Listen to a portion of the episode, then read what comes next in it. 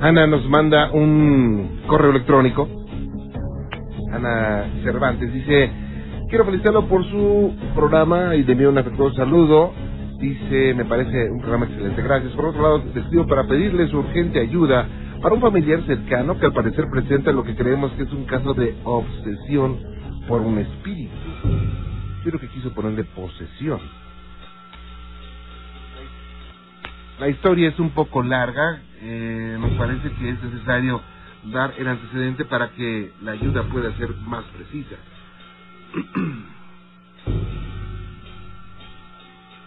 Hace unos meses mis sobrinos, mi hermana y yo tuvimos la inquietud de hacer una sesión con la tabla Ouija y nos dedicamos a leer y a buscar información acerca del tema, sobre todo con el fin de hacerlo con una manera segura y respetuosa. Lo hicimos con una Ouija casera de madera. En esa primera vez estuvimos presentes mi sobrino de 16 años, una amiga de mi sobrino y yo. Y mi sobrina como observadora, intentamos varias veces pero no respondía. Nadie hasta que mi sobrino dirigió la sesión y entonces no respondieron. Sin embargo, en esta sesión solo percibimos una energía que se movía eh, y se movía el indicador de manera sospechosa en forma de ochos y sin alcanzar eh, a articular ninguna palabra coherente. Además, de que percibimos un mal olor y corrientes frías al final de la sesión. Cerramos eh, la sesión, pero se sentía un ambiente pesado y en dos ocasiones el indicador estando a un lado apareció arriba de la tabla. Días después iniciamos otra sesión donde tuvimos una grata experiencia con un ser de luz, con lo cual contactamos en otras ocasiones. También contactamos con otros seres que nos pedían ayuda en forma de oración, como el caso de una niña llamada Carla, que nos contó que su madre la había asesinado y la había emparedado y que buscaba venganza. Ante sus deseos, nosotros le sugerimos otro tipo de ayuda y finalmente pudimos ayudarla. Durante este tiempo, mis sobrinos empezaron a tener manifestaciones en sueños que no eran agradables y que resultaban muy pesados para despertar. Las manifestaciones iban desde el movimiento de objetos vibraciones en la cama, las llamadas subidas del muerto, y bueno, en particular mi sobrino empezó a tener eh, manifestaciones más severas que iban desde ver sombras y ver a un ser que al parecer lo seguía por todos lados, hasta vibraciones fuertes en la cama y algo así como levitación de manos. Después de después del ser de luz con el que contactamos nos pidió que, por nuestra seguridad y por las manifestaciones negativas que tuvo mi sobrino, dejáramos de hacer sesiones. Así hicimos y quemamos la tabla. Mi sobrino sigue teniendo ese tipo de manifestaciones, pero han empeorado porque se siente deprimido, cansado, con mareos y dolores de cabeza. Una noche que me quedé con él, no podía dormir y se sentía con dolor de cabeza y mareado. Entonces sus manos empezaron a mover por sí solas y taparon su nariz y su boca y se quedó inconsciente. Intenté despertarlo incluso de manera brusca. Y con cachetadas, pero reaccionó cuando le eché agua en la cara. Cuando despertó no podía hablar y miraba con desesperación por todo el cuarto, pero tampoco se podía mover se quedaba dormido en todo momento y mientras estaba despierto me pidió una libreta y una pluma donde dibujó una ouija y ponía la palabra hola y ponía contesta. Además hizo un dibujo de un hombre con los brazos y las piernas extendidas pero atadas y me dijo que era él y me pidió que no lo dejara dormir. Oramos, pero este episodio duró unas horas. Después eh, poco a poco pudo salir y comenzó a moverse, hasta que ahora sigue con los mismos síntomas, además de que a veces parece ausente y cambia de humor repentinamente y habla en ciertas ocasiones de una manera que no parece ser el mismo. Y cuando entra en esos trances no lo recuerda. Él me ha dicho que en su mente escucha su voz, que intenta controlarlo. Y pensamientos negativos de muerte también tiene visiones, despierto y algunos sueños extraños. Tiene miedos repentinos, inseguridad, ira y otros síntomas que pertenecen a las obsesiones. Hemos orado y ha hablado y ha habido mejoría, pero el ser no se va y pensamos que tal vez ustedes puedan ayudarnos. Esperamos su respuesta y su ayuda a la brevedad para restablecer el bienestar de él. Gracias, un abrazo. Bien. Eh, Saben, eh, es muy importante, muy importante el que por voluntad las personas quieran entrar a ese mundo, sobre todo sin saber hacerlo, pues por supuesto que tiene riesgos. Tiene riesgos y, eh, digo, aunque se pueden revertir la gran mayoría de veces, eh, el riesgo existe y no sé, hay que atender muchas muchas situaciones. La primera es la médica. Eh, necesitamos que este joven lo, le hagan un examen exhaustivo los médicos, incluso físico y psiquiátrico, y eh, se podría hacer paralelamente una, una, una investigación de tipo espiritual. Eh, no es tan fácil como decir, ah, si estás poseído, pum, ya estás libre, bye. No, no es así de fácil. Eh, necesitamos saber más detalles. Yo le, pido a Anita que nos mande otro correo, ponga póngame su número telefónico y platicamos. Eh, no es tan fácil. Yo quisiera que fuera así de fácil y que pues, se, dijera así como arte de magia, sabes que estás libre, bye. No es, no es así. Lamentablemente no es así y pues como hemos dicho, es, es el uso de nuestro libre albedrío, el uso de nuestra voluntad. Y como pues a veces lo decimos, eh, en este mundo no hay premios ni castigos, solamente consecuencias, ¿no? Y esa es consecuencia directa de un acto eh, que se hizo sin ninguna prudencia. Eh, yo les recuerdo, Anita, que le aseguro que ningún ser de luz se va a manifestar por una por un juego, ya sea la Ouija o sea lo que sea, ¿eh? ninguno. y que son es muy fácil que los engañen hay que tener mucho cuidado. Envíenme ese correo, por favor, platicamos y vamos a ver qué, qué, qué, ocurre con su, con su familia, con mucho gusto. Anita, ¿cómo le va? Buenas noches. Buenas noches. Bienvenida, Anita, gracias por estar con nosotros. Y leí con mucha atención su correo electrónico. Eh, lo leí al aire, por supuesto. Sí, gracias.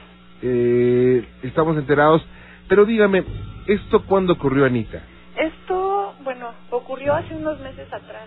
Hace como cuatro meses más o menos que bueno este hicimos una ouija de madera y una de papel. Y como le comentaba en el correo Eh, cuando hicimos una eh, de estas sesiones fue la primera eh, sentimos una eh, energía extraña en la habitación en donde estábamos. Y eh, como nosotros habíamos leído que si el indicador hacía movimientos extraños o no llegaban a articularse palabras, podía ser una mala entidad, eh, decidimos cerrar la sesión. Ok, esto eh, inicialmente, Anita, fue por curiosidad, o sea, o fue eh, exprofeso para hacer contacto con un ser. Ajá.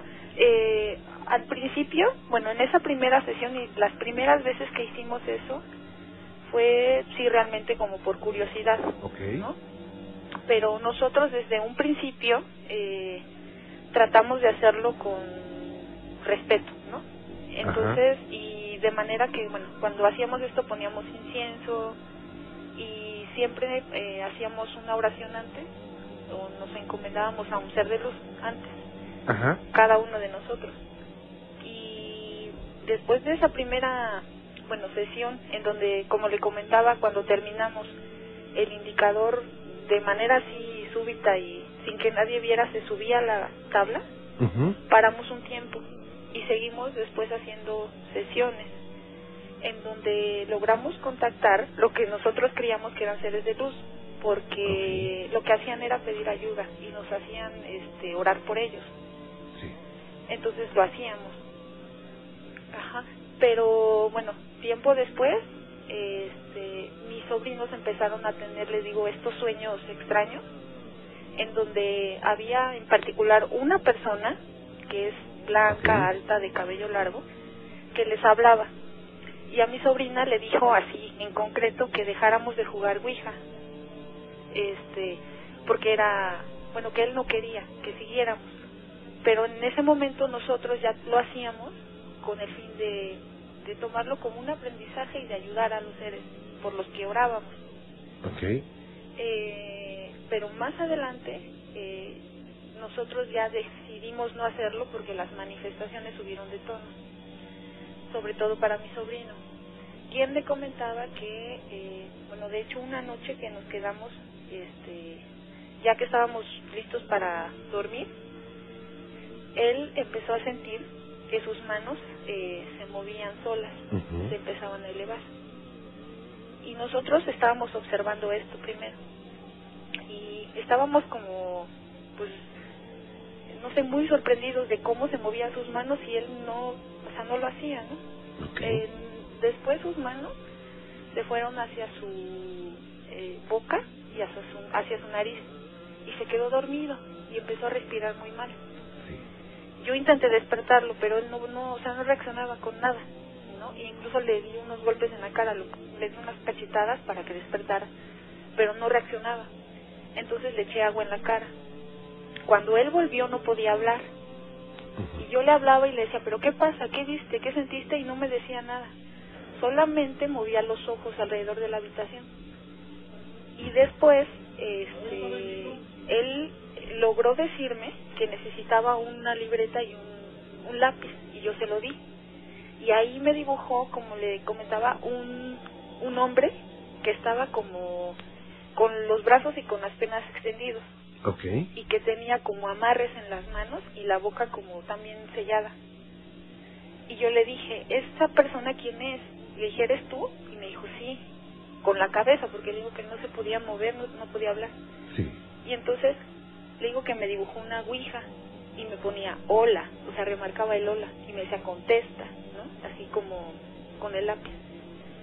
Y entonces, este, después de un rato que yo ya estaba desesperada y que oraba y que oraba y que oraba y que él no reaccionaba, hasta el final empezó a moverse y me dijo que él lo que sintió en ese momento es que no estaba ahí, que estaba como en un cuarto oscuro solo, sentado, desnudo, en el piso, y que aparte cuando, bueno, en una de esas que volvía y regresaba, porque volvía y regresaba, se dormía cada rato, Sí.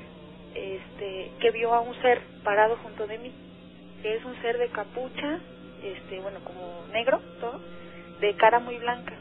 Y ese ser lo ha visto, pero en diferentes lugares, en la calle, este, recargado en la pared, así cuando vamos caminando, lo ha visto aquí, le digo junto de mí, lo ha visto en muchos lugares. Y a partir de ese momento, él sintió que algo, o sea, algo extraño como que estaba adentro, como que hay momentos en que se va y se le, se le olvida todo, o sea, si hace o dice cosas en ese momento no se acuerda, tiene pérdida de memoria. Si, bueno, este, cambia de humor mucho.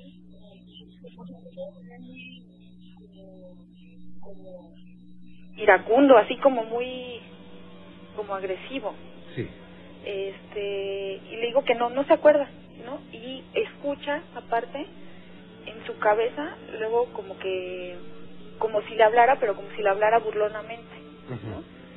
este y a mí a mí en particular me ha tocado que cuando yo estoy con él pasa esos trances en que él se pierde y ese ser o él me empieza a hablar a mí pero me habla intimidantemente ¿no? La voz cambia. Sí, o sea, sí, cambia la expresión, cambia la mirada, los ojos le brillan mucho, mucho, mucho, mucho. Y tiene tiene la cara como muy sarcástica, como tiene una risa así, como que sí, como desafiante. La voz se vuelve cavernosa No, no, no, no. Se Nada más- más cambia como un poco más grave, pero no en el acento. ¿Mande? En el acento cambia y un poquito más grave. Oiga, y este ser la amenaza y le ha dicho que la va a matar. No, no, eso no me dice. Ok. Él me dice, lo que sí dice es, por ejemplo, ¿no? Dice, ahorita lo siento, refiriéndose a mi sobrino, ¿no? Dice, está adentro, está luchando, pero yo no lo voy a dejar salir. Y luego, o bueno, este, es que es muy, o sea, no amenaza de diciéndote te voy a matar, pero es, es sutilmente como te lo dice, con la risa, es así. Muchas veces las personas que tienen eh, posesión, digo, no estoy diciendo que su no la tengan, ¿no? Que tienen posesión, eh, es muy común que te digan, te, te voy a matar y vas a ver, y Ajá, ese tipo, ese tipo de cosas. ajá. Así es que este es sutil, pero... Pero te llega a intimidar. Ok. Se ríe, te dice, tienes miedo, ¿verdad? Se empieza a reír, se dice, por ejemplo, dice, no sabes cuánto disfruto cuando tienes miedo. Es que de eso se alimentan, ¿eh? Ajá. Entonces él como que se ríe mucho, o sea, cada momento si yo llego a tener miedo, yo trato de no tener miedo, ¿no? Y trato de no alejarme en esos momentos porque no lo dejo a él. Pero si llego a tener miedo, él se da cuenta, aunque yo trate de disimular, se da cuenta. Como que luego, o sea, parece que leyera los pensamientos. Si yo estoy pensando en algo, en buscar algo, en hacer algo en ese momento, me lo dice. Y cuando yo intento hacer oración, me dice, ¿sabes qué? No ores, no sirve. Me lo dice así. Y yo cuando he hablado con él, le digo, ¿sabes qué? No, orar sí sirve. Y se ríe, ¿no? O sea, son cosas así. Y son como, no sé, es como una, como una entidad malvada. O sea, es que, no sé, es totalmente distinto a como él es, ¿no? Ok.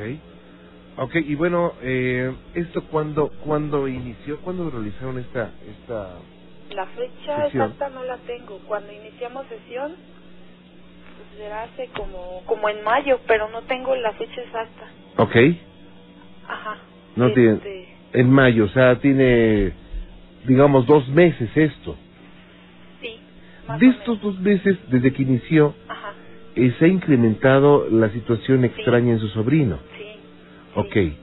Eh, él, eh, usted ha observado si él tiene de repente, sobre todo en, en momentos de crisis, el aliento fétido. Mm, ¿No lo ha notado? No, ¿Se ha No, no. notado si su vientre se le inflama o la parte de su cuello? no, pero lo que él sí siente, ese tipo de cosas no, es que se empieza a marear mucho. Y le empieza a dar un Ujú. sueño pesado, pesado, pesado, pesado. Así que se cae. Ujú. ¿no? Y aunque uno le esté hablando y le esté diciendo y eso, se duerme. Ujú. Ajá, y le duele mucho la cabeza. Mucho, mucho, mucho, mucho, mucho. Ok. Eh, ¿Él come bien y duerme bien? ¿O más bien normal? No, ahorita no, por lo mismo. ¿Qué edad tiene él? 16 años. Oiga, ¿y sus papás qué dicen? Sus papás ahorita no saben nada. O sea, se lo han ocultado. Sí. O sea, nosotros pensamos ya en estos días decirles, pero también estábamos en espera, bueno, de su respuesta para ver qué, qué podíamos hacer, ¿no? O sea, supongo que los papás no están de acuerdo en que hayan jugado a la Ouija y No, todo eso. No, no, y, no espero, y, y supongo que ustedes quieren evitar que los regañen. Sí, bueno, ya eso no importa. O sea, eso ya es lo de menos. Ya ahorita lo que nos interesa es que eso se detenga, porque ya Claro. es una cosa que, por ejemplo, él presenta esos síntomas, Ujú. pero su hermana también tiene sueños así, ¿no? Bien. Yo también he tenido sueños así, he visto y escuchado cosas extrañas. ¿no? A partir de ese Sombras, momento. Sí. Anita, no se vaya a sentir regañada, ¿eh? No, sí, pero ya sé que...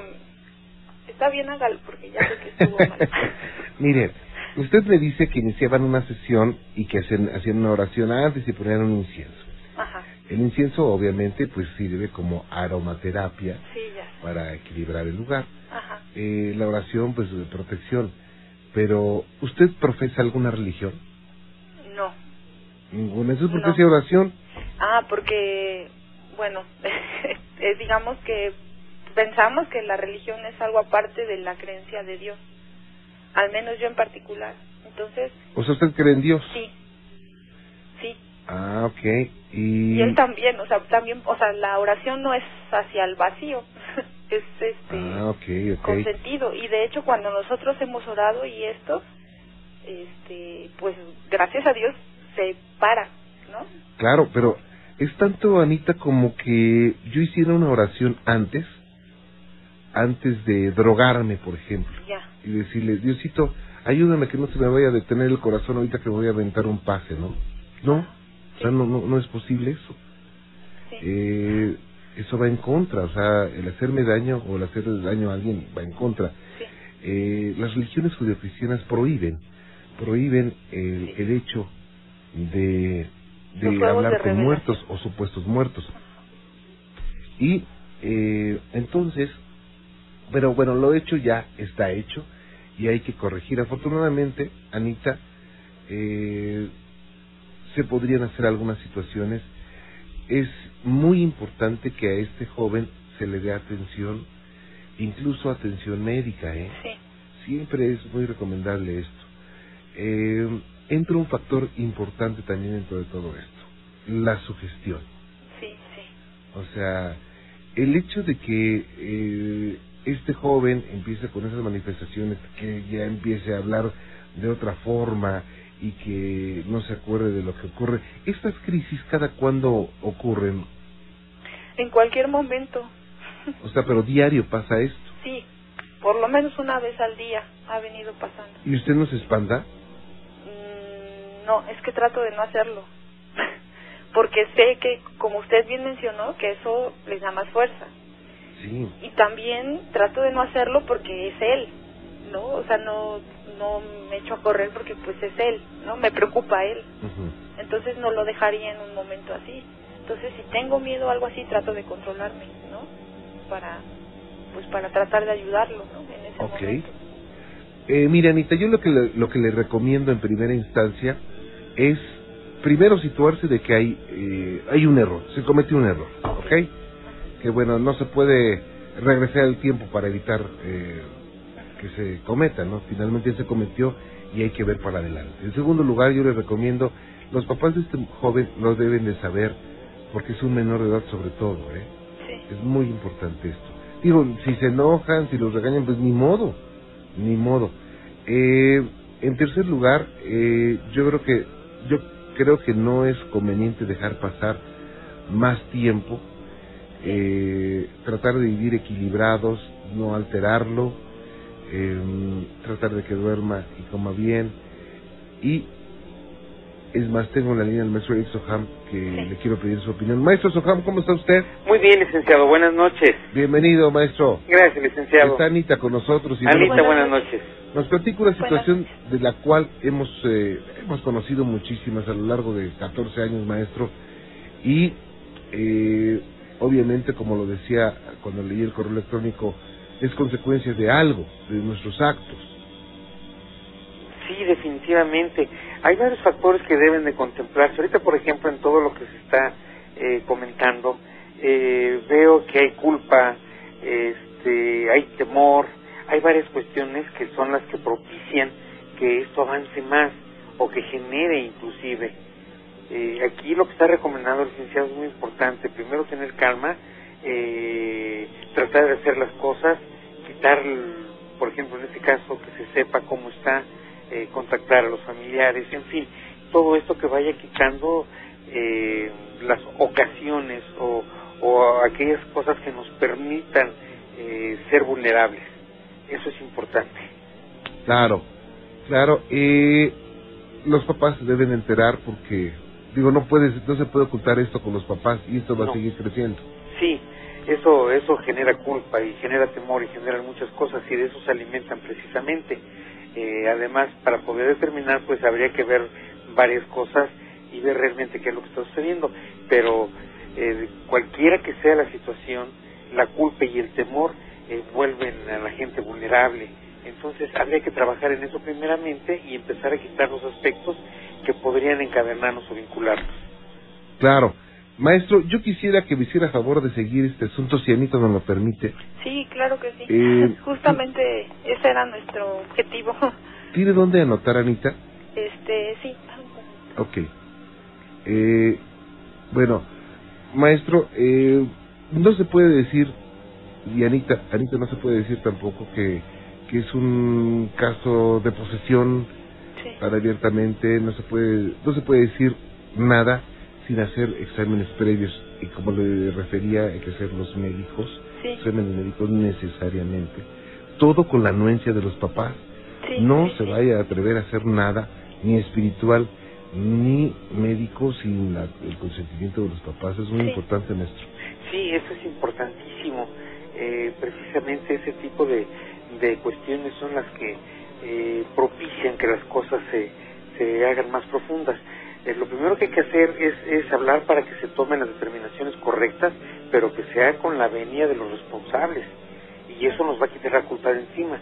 Entonces, eh, para poderlo determinar hay que hacer eh, chequeos, hay que hacer estudios para ver realmente qué es lo que está sucediendo antes de poder aseverar algo. Ok, Anita. Sí. Anote, por favor. Sí, ¿Lista, Anita? Sí. sí A ver, sí. es un número en la Ciudad de México. Ajá, El número es 5739 ajá, 0634. sí.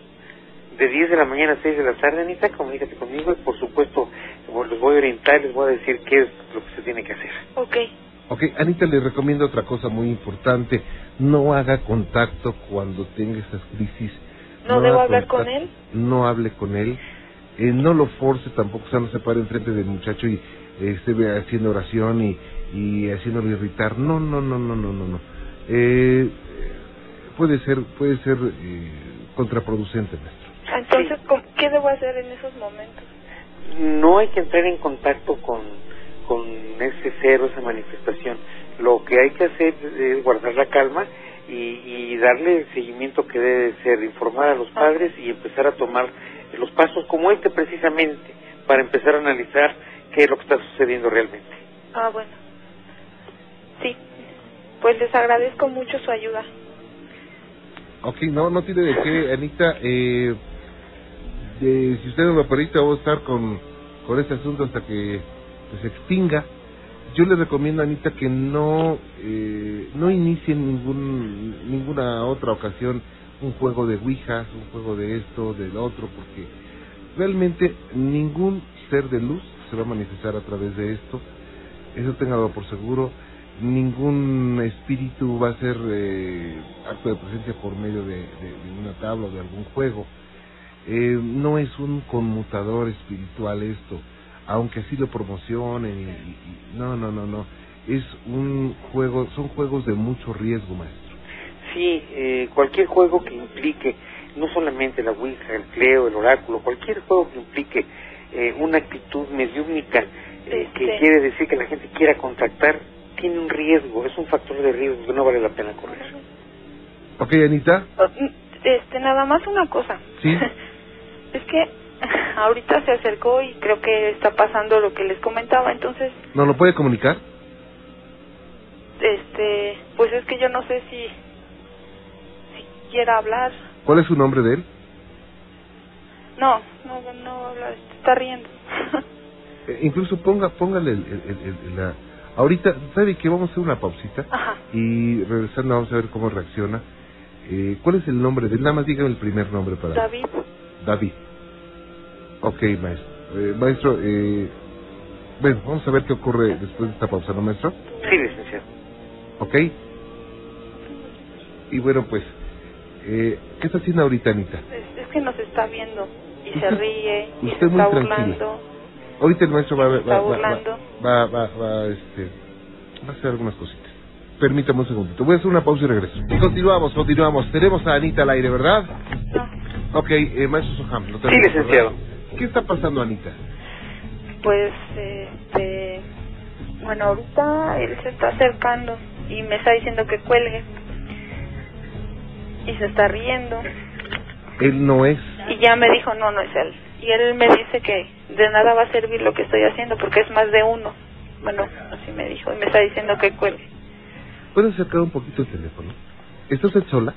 No, no, estoy en su casa y está aquí mi sobrino a mi lado y él está enfrente de mí. Ok. ¿Qué más está diciendo? Solamente me dice que cuelgue y se ríe. Ok. ¿Quiere hablar con el maestro? y que no me va a servir y no me va a servir no se va para para el cuarto en donde está la computadora se va caminando y está escuchando todo lo que digo ahorita por eso me está diciendo que cuelgue Ok, maestro. y hace frío Hace frío en ese lugar.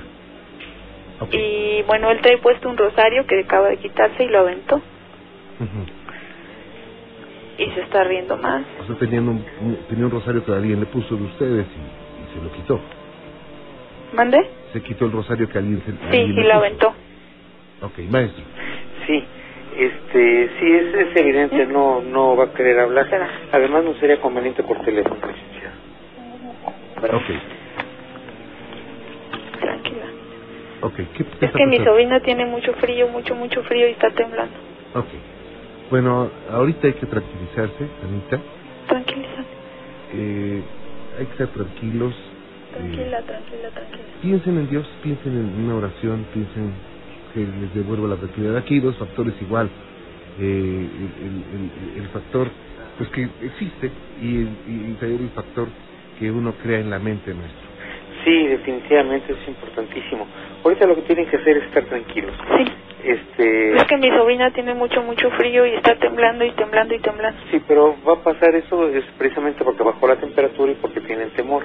Ahorita lo más importante es que estén tranquilos, déjenlo tranquilo y esto es una crisis que va a pasar como cualquiera de las otras. No le hables.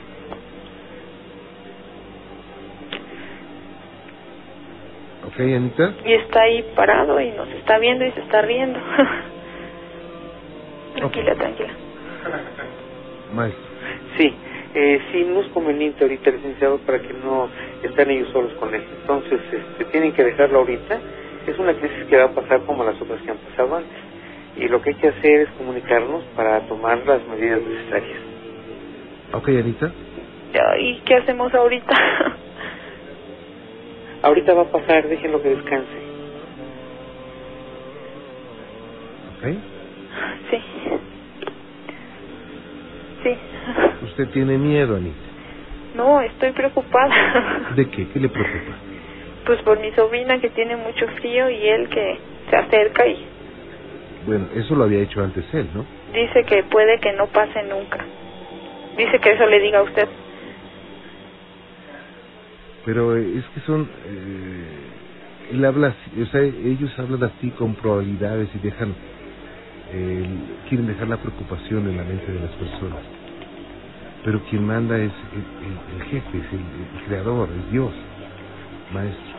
Sí, si lo comentas que le dejen ahorita y que no tengan temor, No. este, esa temperatura baja va a pasar en un momento, déjenlo que, que descanse, este, no discutan con él ni, ni hagan nada más.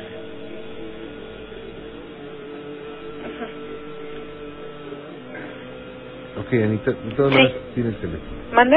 De todas maneras tiene el teléfono. Entonces no se preocupe, eh, eh, el frío se le va a quitar, o sea, ese no, no, no- va a pasar más que un simple frío y la situación tiene que, que, que pasar, o sea, esa situación va a pasar, Sí. ¿ok? Sí. ¿Tiene algo, algo más, Anita? No, no, ya nada más.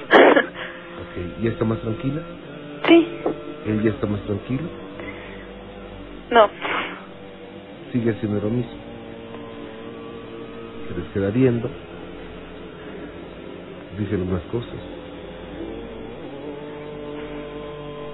¿Qué pasó, Anita? No, pues sigue, sigue allá y nos está viendo y se ríe. Ok. Maestro, Sí, yo creo que lo más conveniente es dejarlo y ahorita sí, muy bien. Anita, pues estamos para servir. Sí, gracias. Cuídese mucho y acuérdese mucho de, de- de Dios. Sí, Acuérdese mucho de hacer oración. Sí, gracias. ¿Ok? Cuídese mucho. Buenas noches. Buenas noches, Anita. Maestro Sogam, es que eh, pues realmente está, está sola. Exactamente, por eso no es conveniente ahorita eh, provocar ninguna crisis, porque están solos y les da miedo y es normal.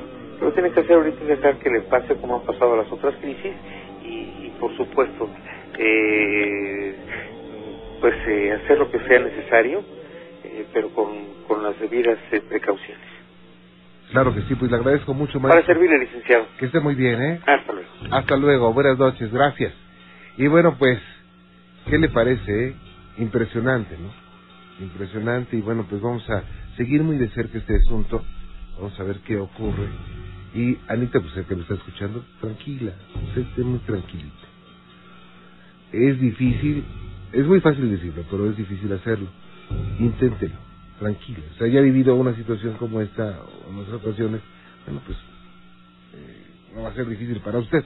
El frío se va, se va a extinguir pronto. No es más que un frío, no es más que eso. Ocioso, paranormal. Fíjate que el esposo de Diana era camionero. Y bueno, pues en uno de sus viajes pasó cerca de un accidente que había provocado pues mucho tráfico que había, ¿no? Pero al bajar de su transporte se llevó la impresión, fíjate bien, la impresión más horrorosa de su vida. Estos son los archivos secretos de La Mano Peluda. Mi esposo se dedicaba por 11 años a ir a, a Guanajuato y venir a Morelia diario. Esto es más o menos en el año de 1965. En esa ocasión, adelante de Irapuato hay una desviación para Guanajuato y en ese tiempo había un puentecito angosto. Pues iba mi esposo con su camioncito y de repente vio que estaban muchos coches parados y él dijo, pues ¿qué pasará? No avanzan. Y estaba una lluviecita chipi, chipi, chipi, chipi. Entonces, pues quién sabe qué pasará. Ya tenía mucho rato y él se bajó de su camión y pues fue a ver de qué se trataba. Le dijeron, no, pues que había una persona accidentada. Bueno, pues de qué se tratará. Entonces, este, por curioso, fue y se encaminó y efectivamente vio que un camión pesado se había accidentado con un coche más pequeño. Estaba el señor adentro del vehículo, pero no, la- no tenía la cabeza. O sea, el señor en el accidente perdió la cabeza y no la encontraba. Pues mi esposo andaba de curioso y en eso, con la pequeña lluviecita, un chipi chipi, cae un, como un rayo. Y en ese momento le cayó a mi esposo la luz en sus pies. Ante la oscuridad de la noche tropezó con algo y al patearlo pudo sentir que era pues muy extraño. Al recibir la luz de un relámpago se dio cuenta que era la parte del cuerpo de este hombre que no encontraban. Mi esposo tropezó con algo y, y con la claridad de la luz vio que algo aventó. ¿Sabe qué era?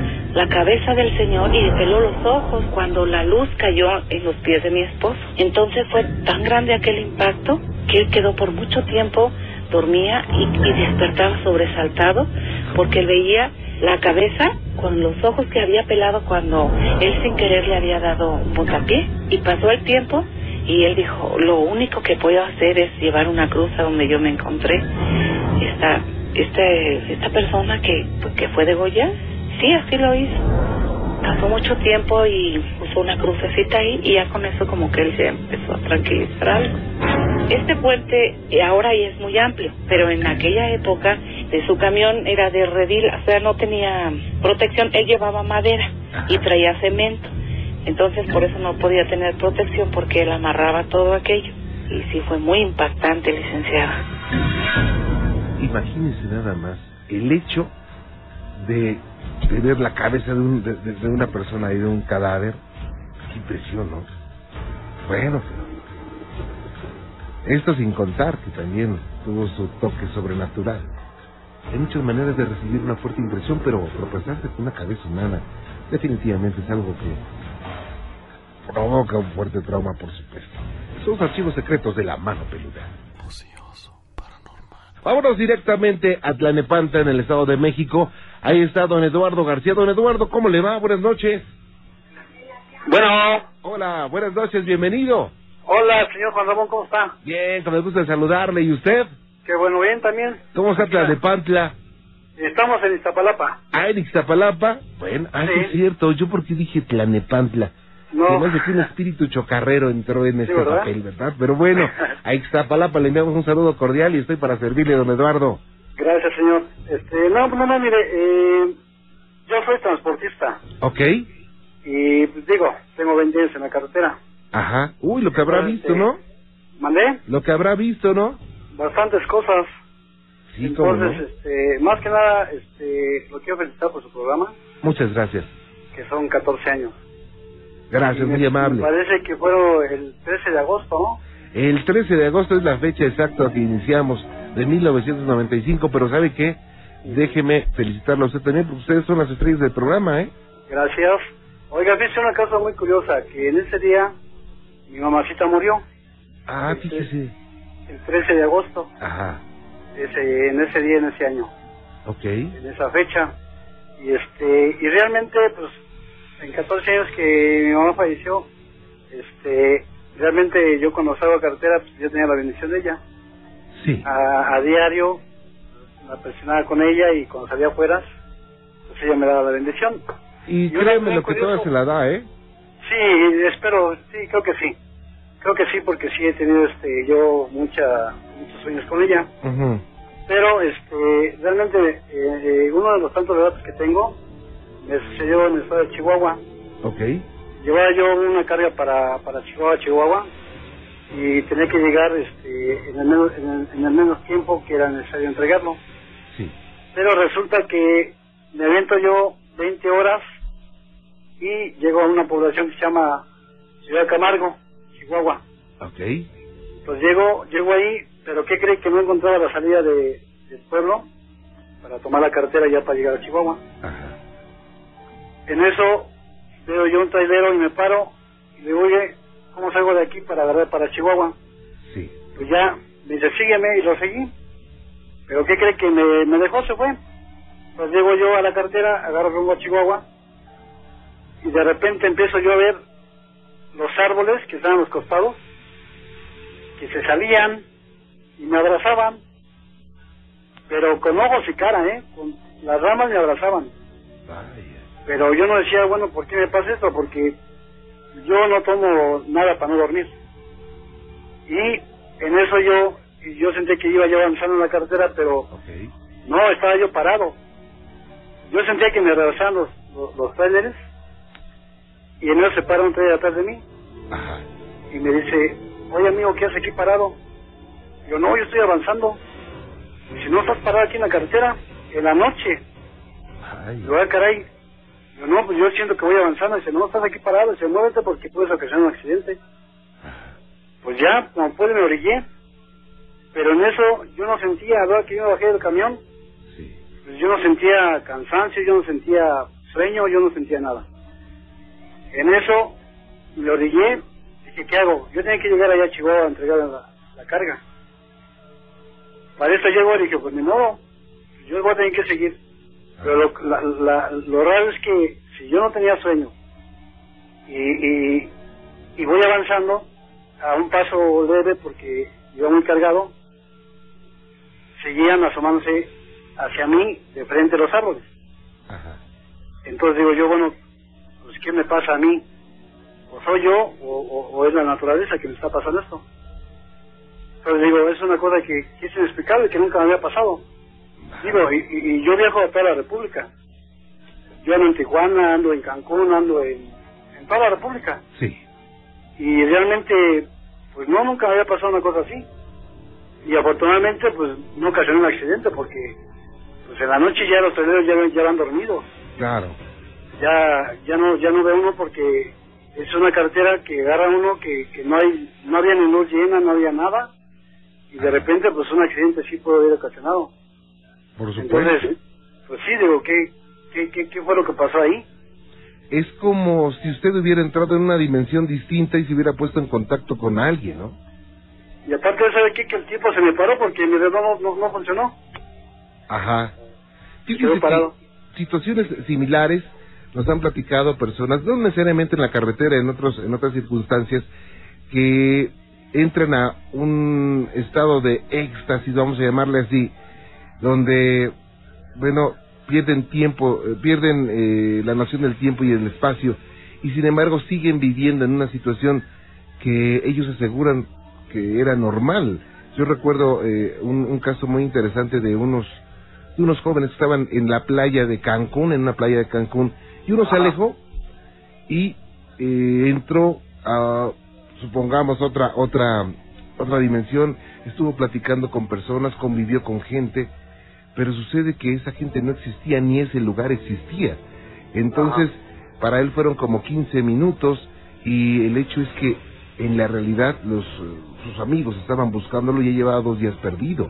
No me diga. Entonces, bueno, pues son situaciones que, que no se logran explicar todavía. El hombre del siglo XXI no tiene una explicación lógica para todo esto, pero, pero sin embargo existe. ¿eh? Yo, yo confío que algún día la ciencia esté tan adelantada como para explicar toda esta situación, ¿no? ¿Y qué cree que lo más curioso fue de que era tanta la prisa que cuando llego a Chihuahua, llego yo a la, a la empresa, Ajá, de una, de una este, empresa que no se puede decir el nombre, ajá, llego y este y me bajo de mi camión y oiga vengo a entregar una, una, una mercancía que urge y se ve espérame tanto me dice vigilante. Y sale como a los 10 minutos y me dice oiga quién es el que urge lo que vengo de México me dijeron que urgía aquí la carga y que había que entregarla rápido Y me dicen, ¿qué crees? Pues que no urge su carga. ¿Cómo? Yo me- que no urgía la carga. Újule. Yo me quería morir. Habla a México con la secretaria de Oye, por tu culpa me han matado en la carretera y resulta que no urgía la carga. Vaya. No, no, no, son, son cosas que, bueno, convive uno mucho con la carretera y en los estados que uno se lo mandan a, a, dejar mercancía. Claro. Sí, entonces, este, pues ese es el relato. Y uno pequeño que lo voy a contar rápido, ¿se puede? Ajá, sí, claro. Dice una cosa muy curiosa también que me ha pasado. Este, yo normalmente, este, viajaba yo mucho para allá para Cancún, Sí. para una embotelladora.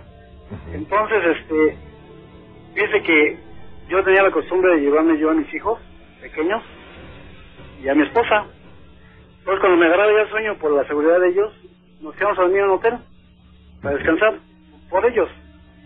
¿Y qué cree que me llegaba a pasar? Que llegamos, dormíamos, pues yo tenía dos, dos niños pequeños de dos años y medio y de un año. ¿Y qué cree que a la hora de estar ya descansando ya eh, en el hotel, este, pues yo en la madrugada yo buscaba a mis hijos, ¿no? Para, para revisarlos. Sí. Pero de los dos nomás estaba uno y el otro estaba abajo de la cama, ¿Cómo? solito, el más pequeño de un año. Ajá. O sea, yo no me explico pues, que se bajara el niño, no, no creo. ¿Cuánto Pero el niño, año?